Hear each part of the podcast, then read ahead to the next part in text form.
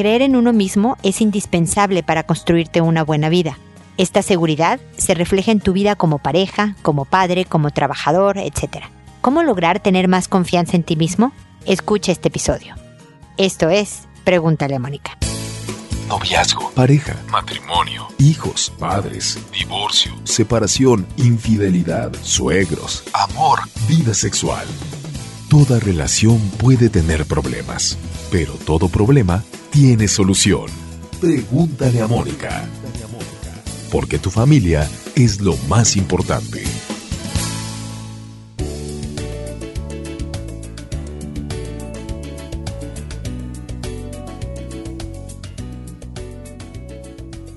Bienvenidos amigos una vez más a Pregúntale a Mónica. Soy Mónica Bulnes de Lara, como siempre, feliz de encontrarme en este espacio en el que el día de hoy hablamos de la seguridad, de la confianza que tenemos en nosotros mismos. Lo primero que tengo que decir es que nadie en el planeta es absoluta y completamente seguro de sí mismo.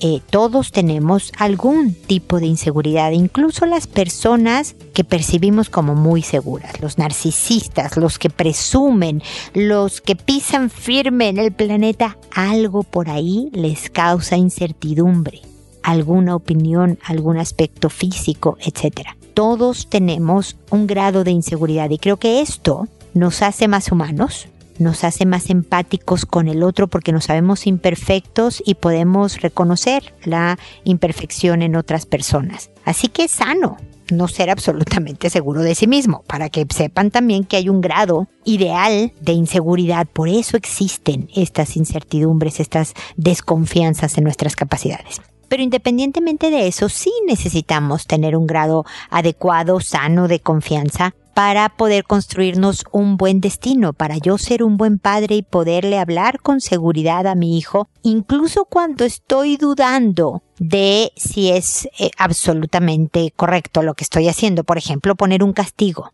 Nadie sabe si él, no sé, quitarle el celular tres días es un castigo muy leve o es un castigo muy duro para lo que haya hecho el hijo. Pero tú como padre tienes que tener la confianza de decir, voy a hacer lo que yo creo que es mejor por este hijo y entonces hago esto. Y, como pareja, y, y como trabajador, y como amigo, todos necesitamos cierto grado de confianza que aunque no tengamos la certeza de la seguridad o del éxito de una acción que vamos a hacer, tenemos que poder saber que nuestra intención es buena y con esa seguridad dar el paso hacia adelante. Entonces, sin más rodeos, dije que iba a proponer ideas de cómo subir la seguridad en nosotros mismos. La primera es cuidarte. Con frecuencia en mi consulta terapéutica o en mis conferencias, e incluso en este en este programa, aquí en Pregúntale a Mónica, yo les digo a ustedes, ¿qué te mereces? ¿Qué te mereces en la vida? Y creo que nadie se merece maltrato, nadie se merece sufrimiento. Todos nos merecemos lo mejor que nos pueda proporcionar nuestro entorno.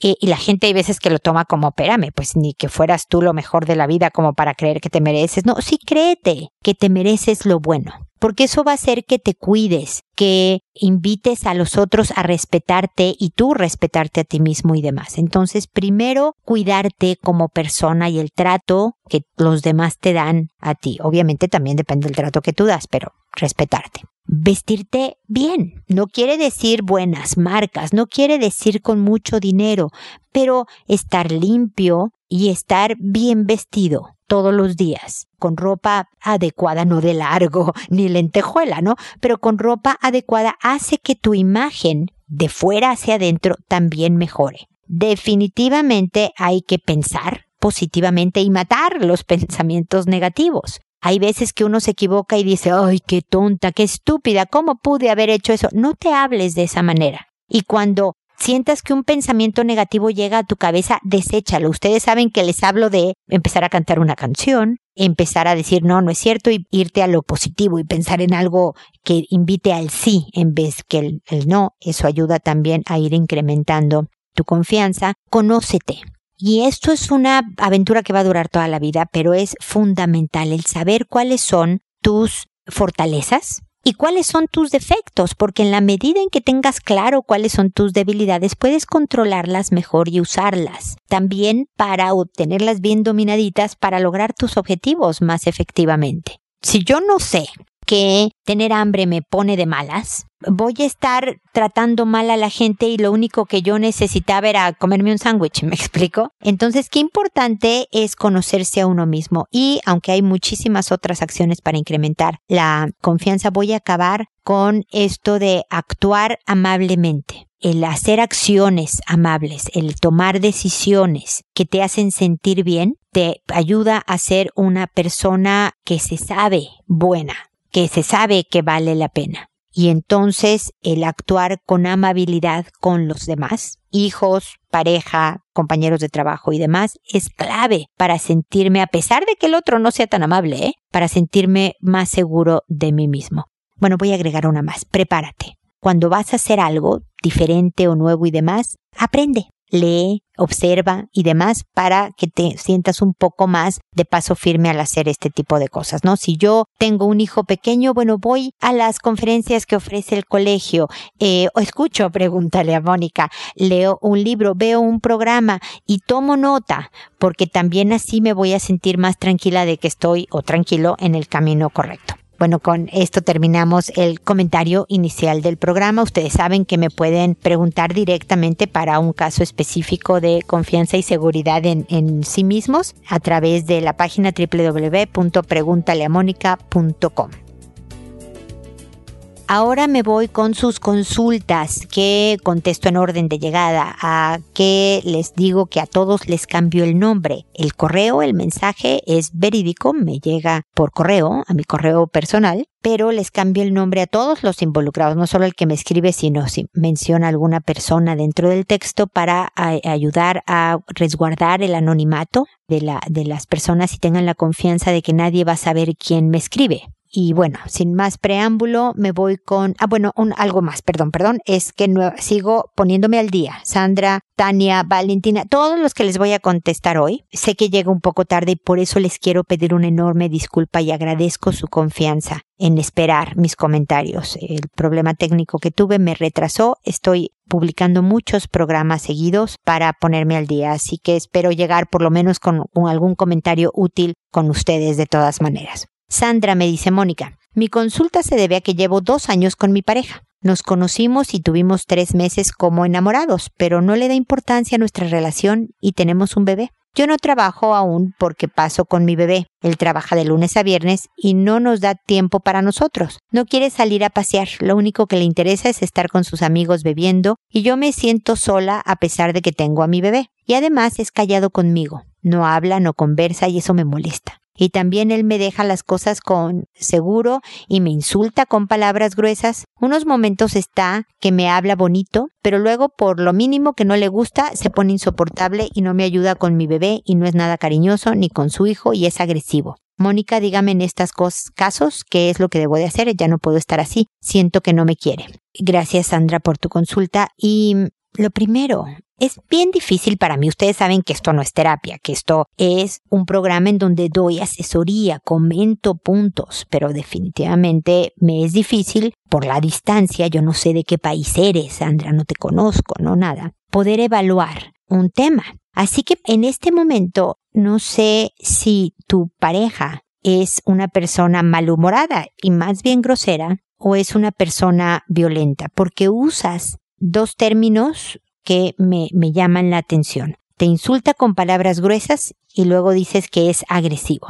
Todo eso me indicaría que tienes un problema de violencia intrafamiliar, mi querida Sandra. Y entonces no se trata de que sientas si te quiere o no te quiere. El hombre te puede adorar, no importa. Si es agresivo, si insulta, si te controla, si te maltrata, no es un lugar adecuado ni para ti ni para tu bebé porque yo me imagino que, que, hay muchas cosas involucradas aquí, ¿no? Seguramente tú también le reclamas mucho y no ayudas al ambiente, ¿no? O sea, también hay una participación de tu parte en este mal ambiente. Pero una cosa es tener una relación mala en donde él es gruñón y te contesta feo y no te hace caso y entonces tú le repelas y también le contestas mal y le reclamas todo el tiempo y entonces él se enoja más y entonces tú respondes.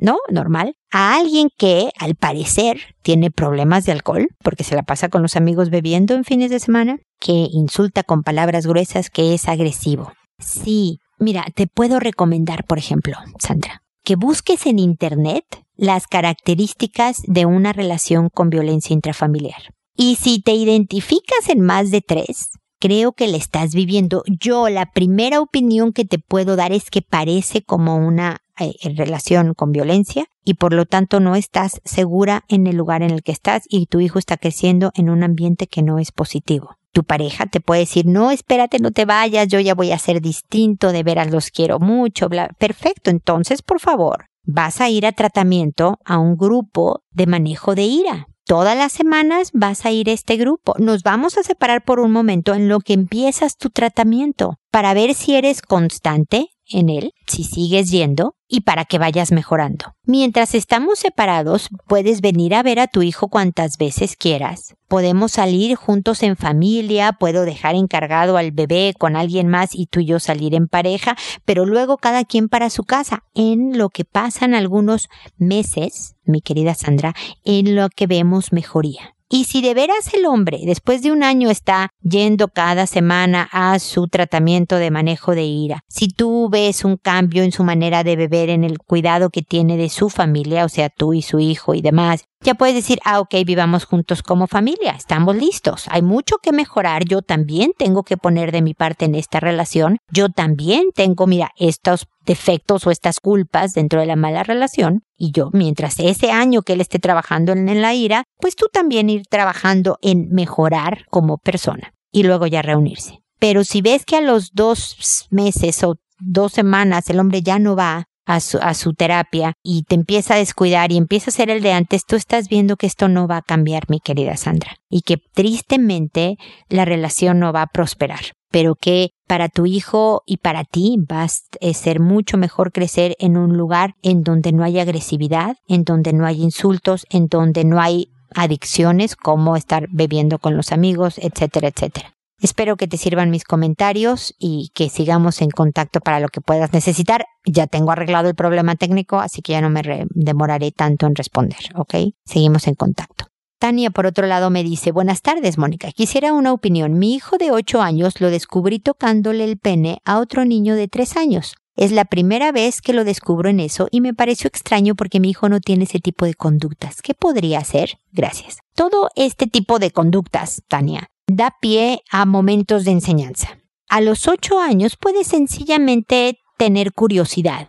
Podría saber a ver si se siente igual mi pene al de otro niño o el de un niño pequeño. Pudo haber sido pura exploración. Sin embargo, es importante decirle a tu hijo que no puede ir tocándole los genitales al planeta pues para averiguar, ¿no? En este afán de curiosidad, la curiosidad y díselo. Es algo sano y positivo y puedes aprender de ella. Entonces tú tienes una duda, hijo, pregúntame. Pero tocar las partes íntimas privadas de las personas se considera que te aprovechas, digamos, te abusas, sobre todo porque aquí este es un pequeño niñito de tres años que no está entendiendo qué está pasando y para él no tiene inconveniente que le toques sus genitales. Pero esto no se hace. Entonces, por favor, no lo vuelvas a hacer. Pero dudas que tengas, ven y pregúntame e investigamos juntos. Obviamente que yo, si yo soy mujer y quieres el punto de vista de otro hombre, pues con tu papá o con tu abuelo o con tu tío, un hermano tuyo, Tania, si no, no estuviera presente el papá, no, no me lo cuentas acá.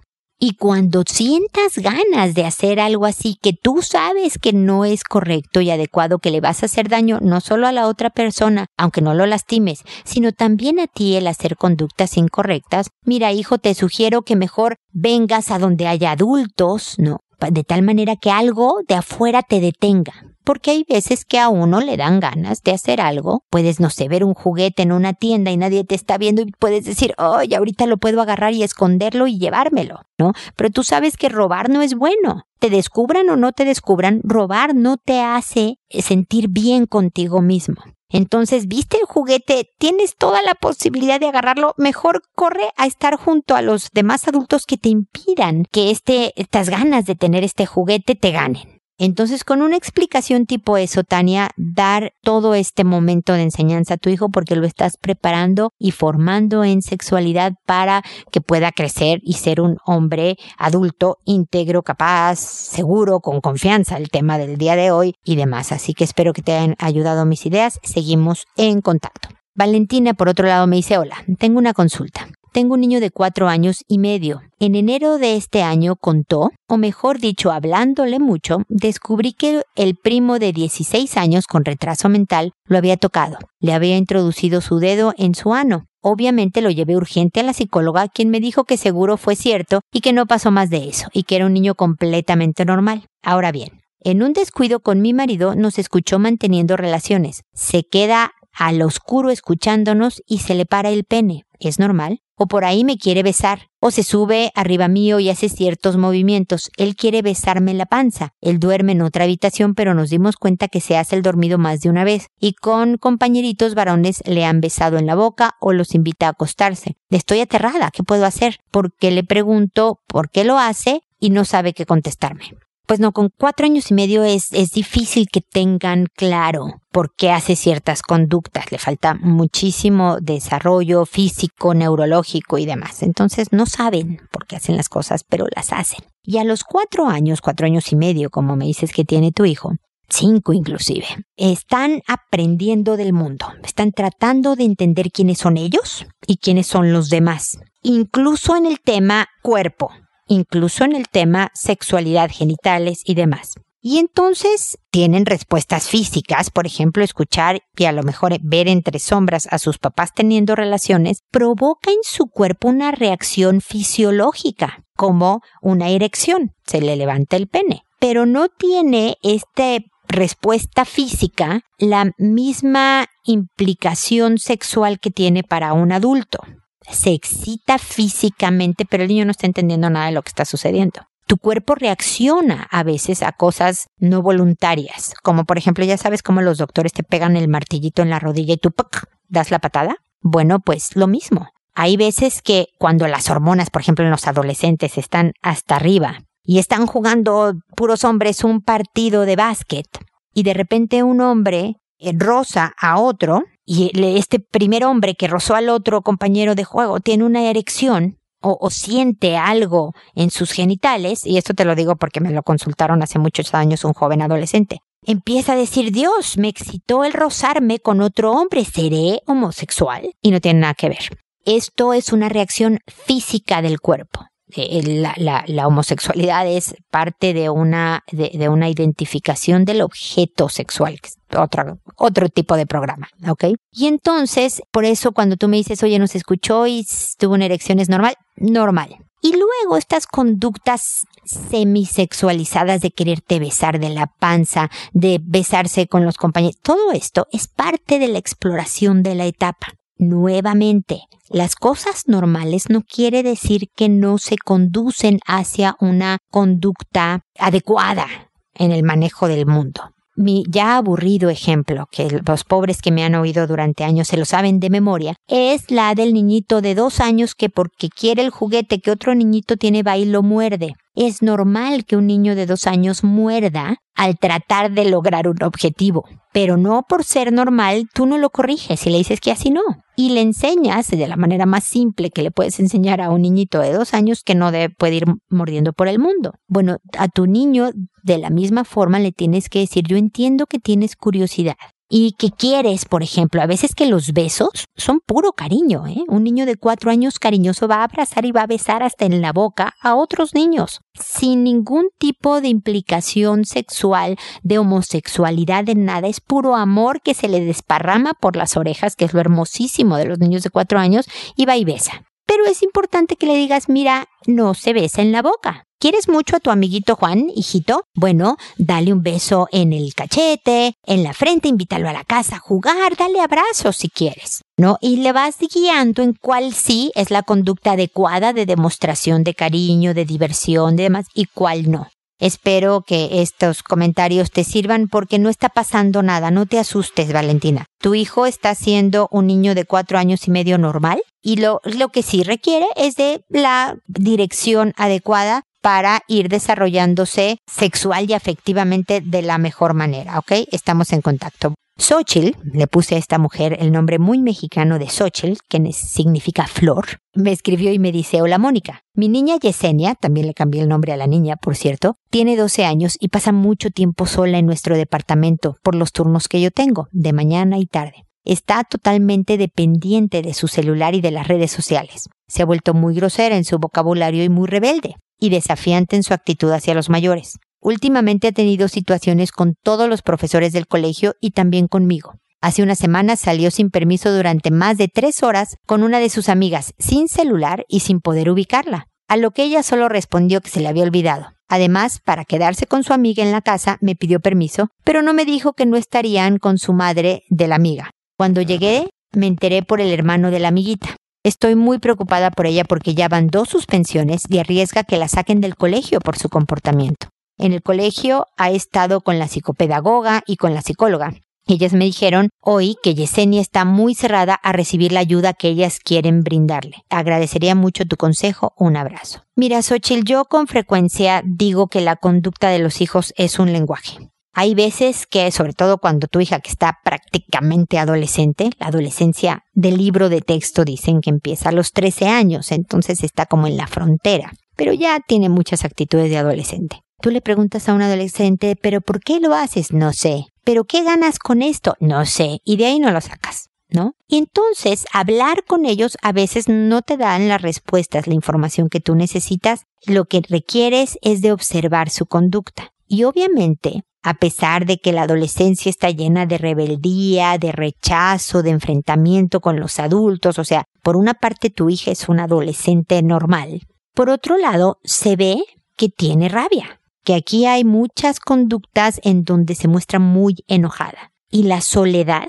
pasar mucho tiempo sola, a pesar de que esté en redes sociales y conecta y demás, pero no estar en contacto con otra persona física, no le hace bien a las personas. Somos seres sociales, como sabes, somos entes que necesitamos del otro para complementar nuestra persona. Obviamente que a los 12, al único otro que quieres ver es a los amigos. Los adultos somos de flojera, los adultos somos aburridos, los adultos además nos quieren poner límites, todo está mal con los adultos más a los 12 años. Lo que tu hija necesita, creo yo primero, es mejorar la relación contigo. Yo sé que si está grosera, si está desafiante, si además se pierde por tres horas con los peligros que puede pasar y bla, bla, bla, si hace algo de lo más normal, déjame decirte, decir voy a casa de mi amiga y nada más no comentas que no va a estar la mamá, eso es la típica travesura adolescente. Para ti es bien difícil no estarla regañando y diciéndole que no y estar como mal con ella. Pero independientemente de, por ejemplo, si se pierde tres horas y no pudiste encontrarla, y que se merezca literalmente un castigo por esa acción. De a lo mejor, evidentemente, el celular se vuelve la herramienta más fácil de decir, bueno, ¿sabes qué? Mañana no tienes celular porque no cumpliste con esta regla. Independientemente que tengas que poner límites y consecuencias, hay que reconstruir la relación. Y por lo tanto, invéntate, mi querida Xochitl, un proyecto. ¿Sabes qué? ¿Por qué no? Y te la voy a lanzar así con todo eso, Chil. Vamos a pintar la pared, una de las paredes de mi cuarto. ¿No? Fíjate que quiero que sea color morado. Bueno, te escoge el color que tú quieras, ¿no? Pero tú, hijita, tú, Yesenia, tienes muy buen sentido del color y no sabría yo qué color, a lo mejor no es morado.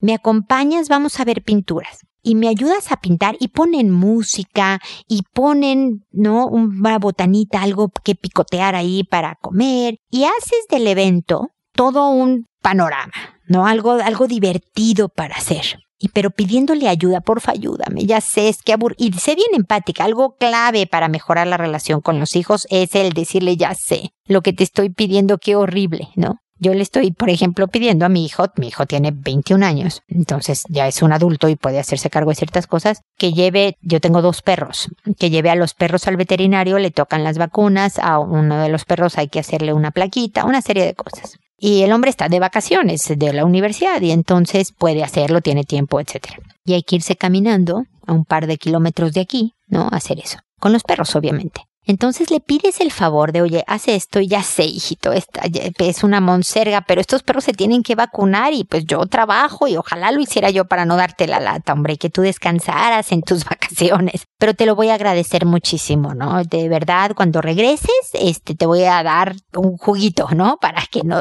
por el que hace mucho calor. Y te hacen cara y te dicen, no tengo sed y no, ah, ah, ah tú no enganchas en la cara, pero generalmente los hijos lo hacen. Y ya que llega con los perros, le dices, qué buena onda, no sé cómo me ayudas, no sé cómo lo hubiera hecho si no me apoyas con esto. Lo mismo, ya, ya sé, Yesenia, pero tú eres buena escogiendo colores. Ven y ayúdame ándale, vamos a pintar. Es solo una pared una tarde, como ves. Es más, invita a tu amiga que nos ayude. De tal forma, porque los proyectos unen mucho algo en común. Oye, vamos a comprarle un regalo a la abuelita porque está de cumpleaños, entonces acompáñame, ¿no? Porque tú eres buenísima en lo que le gusta a la abuela o tú eres su consentida, le va a encantar que sepa que tú me acompañaste. Un proyectito que provoque tiempo contigo, porque yo sé que tienes que trabajar, mi querida Xochitl, y que por eso tienes turnos tan largos. Y que no estás fuera de casa, y díselo a Yesenia, por favor. No, de fiesta con las amigas, de parranda, como decimos en México, ¿no?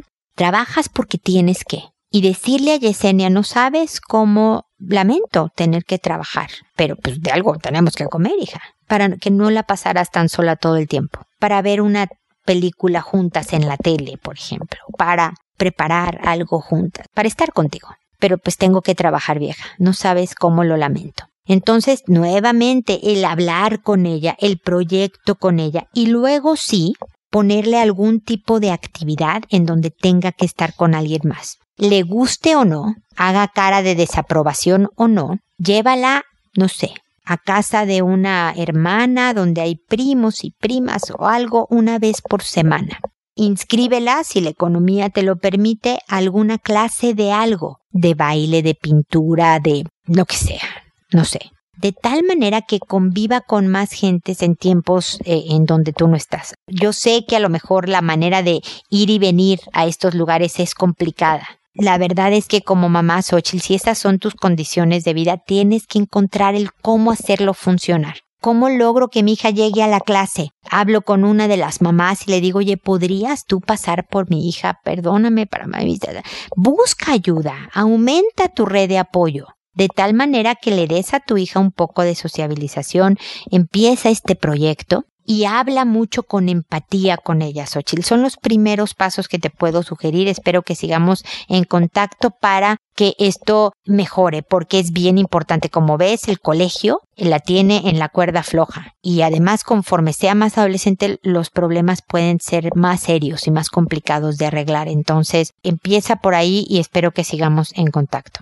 Amelia, por otro lado, me dice buenas tardes. Quisiera saber cómo es la forma de hablar a mi niño sobre pedofilia. Le cuento. Mi hijo tiene siete años y tiene un amigo de nueve años. Dicho niño tiene a su padre en detención preventiva en un penal. No sé cómo separarlo de este niño porque mi niño me pide un porqué, una explicación. Ayúdeme, por favor. A ver, Amelia, el papá de este niño está detenido por pedofilia, me imagino.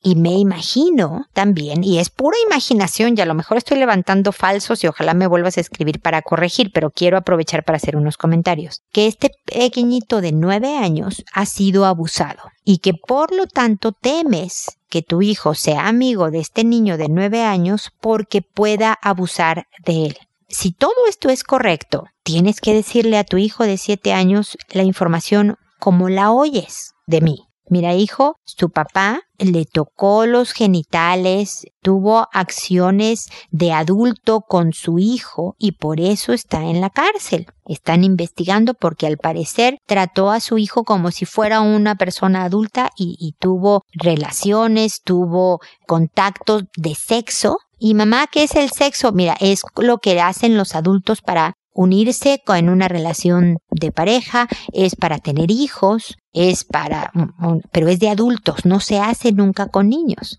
Y a mí me preocupa que este niñito de nueve años intente algo contigo. Dile la verdad. Ahora, puede ser que este niño de nueve años, con todo y su abuso, nunca intente algo con tu hijo y sea un buen amigo. Pero para eso entonces es necesario que cuando se inviten tú estés ahí presente, que lo invite a tu casa y tú puedas estar cercanamente supervisando esta relación. Porque el juzgar al niño por su papá es muy duro. El pedófilo, si es toda mi teoría correcta, es el papá, no el pequeño de nueve años. Y si no hay otra intención más que la inocente amistad de él con tu hijito de siete, no hay por qué restringir la amistad. Entonces tú puedes decidir, Amelia, si nada más estás muy al pendiente de esta amistad, muy, muy vigilante, en lo que se vean sin hablar con tu hijo de mayor cosa, o puedes sentarte con tu hijo a hablar sobre lo que sucedió con el papá de este niño.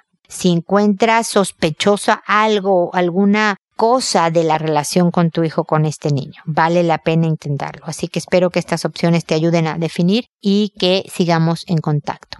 Luego está Bernardita que me dice, mi consulta se refiere a un problema de celos de mi parte, ya que cuando mi pareja se relaciona con otras mujeres es muy atento y cordial, y sin embargo conmigo es más bien brusco y poco afectuoso y distante en la rutina. Demuestra su cariño con acciones materiales, como ideas para que me vaya mejor en mi negocio y en la intimidad. El otro punto que me hace sentir incómoda es que él, en su forma, es muy represivo y quiere que las cosas se hagan a su manera. Si no es así, pone caras y se molesta, provocando en mí la sensación de que nada de mí le parece bien. La consecuencia de eso es que yo reacciono a la defensiva. Y cuando hay una mujer relativamente interesante y diferente a mí, me pongo muy nerviosa y me provoca un conjunto de reacciones corporales y emocionales como sentirme fea, inferior, etc. Quisiera, por sobre todo, dejar de sentir esa sensación de celos e inferioridad. En un momento lo había logrado, pero con esta relación ha vuelto a surgir. Él es una persona muy difícil y yo también. Es probable que yo exacerbe algunas actitudes y produzca conflictos sobre todo con mis emociones. Soy más bien sensible con la forma en que quiero que se me trate. Y él es rígido, estructurado. Por ejemplo, si no programa que saldrá, es difícil que se pueda improvisar.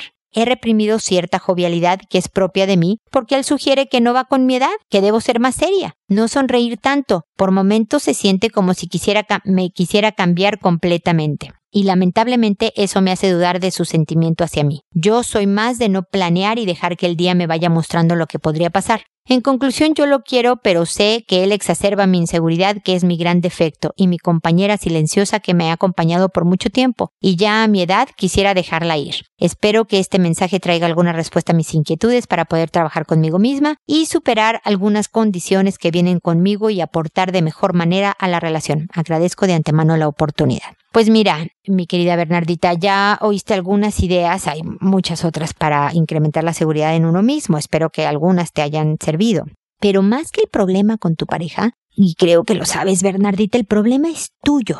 Tú enganchas en la cara de tu pareja, hiciste algo de una manera que a él no le gustó, él hacía una cara y ¡cuas! Tú te formas toda una película en la cabeza. Claro, ya no me quiere, no soy suficiente, le parece todo lo que yo hago mal. Es tu cabeza. Detén estos pensamientos, voltéate a otro lado o salte de la habitación para no ver sus caras. Porque claro que cada vez que tú cambias algo de ti por su cara, por ejemplo, dejas de sonreír. Solo tienes 30 años, Bernardita, según bien tus datos. Dejar de sonreír, dejar de ser jovial, jovial, por Dios, espero que a los 90 estés carcajeándote y siendo una campanita por el mundo. Es lo que no debemos de pedir. Pero cuando le haces caso, lo haces más fuerte. Él sabe qué cara poner, él sabe qué decirte, que tú vas a hacer lo que él quiere. Y hay sugerencias que son buenas. Oye, te ayuda en tu negocio y es bueno en la intimidad. Perfecto, hay que seguir esas sugerencias, por supuesto. Pero hay otras que no van contigo. Precisamente se enamoró de ti porque eras jovial, me imagino.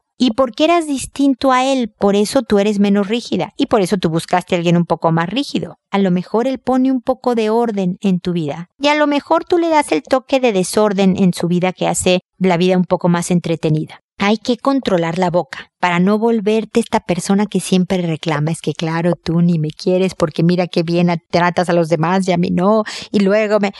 Se vuelve un poco pesado convivir con alguien que reclama y hace drama, digamos, de las cosas. Claro que es atento y cordial con otras personas, otras mujeres a lo mejor. Es más fácil. No, no las conozco, no viven conmigo, no me conocen y yo no a ellas. Hay veces que he sugerido en este programa, en conferencias y demás, trata a tu esposo, a tu pareja, como si fuera un desconocido. Tristemente, con frecuencia tratamos mejor a los desconocidos que a los conocidos. Llega un desconocido a tu casa y le dices, por favor, siéntate, te ofrezco algo de tomar, qué gusto que viniste. Y a la familia ni siquiera nos paramos a saludarlas cuando llegan de trabajar. ¿No? Entonces, creo que hay cosas que trabajar en ti de a poquito, Bernardita. Ponte un solo objetivo primero, dejar de reclamar. Nada más ese, a ver qué pasa, a ver si se mejora un poco la cosa. Y luego tratar de hacer estrategias para no enganchar en las caras, en las cosas que él desaprueba, para que tú vayas también incrementando en tu seguridad. Empieza solo por eso y veamos cómo vas. Espero que sigamos en contacto para seguir trabajando en algo que como dices tú te ha acompañado toda la vida y te seguirá acompañando. Todos seguimos trabajando, mejorar todos los días. Estamos contigo en esa y no estás sola. Así que espero que sigamos en contacto y espero amigos que nos volvamos a encontrar en un episodio más de Pregúntale a Mónica porque ya sabes, tu familia es lo más importante. Hasta pronto.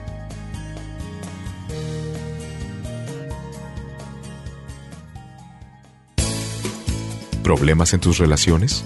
No te preocupes, manda tu caso, juntos encontraremos la solución. www.preguntaleamónica.com Recuerda que tu familia es lo más importante.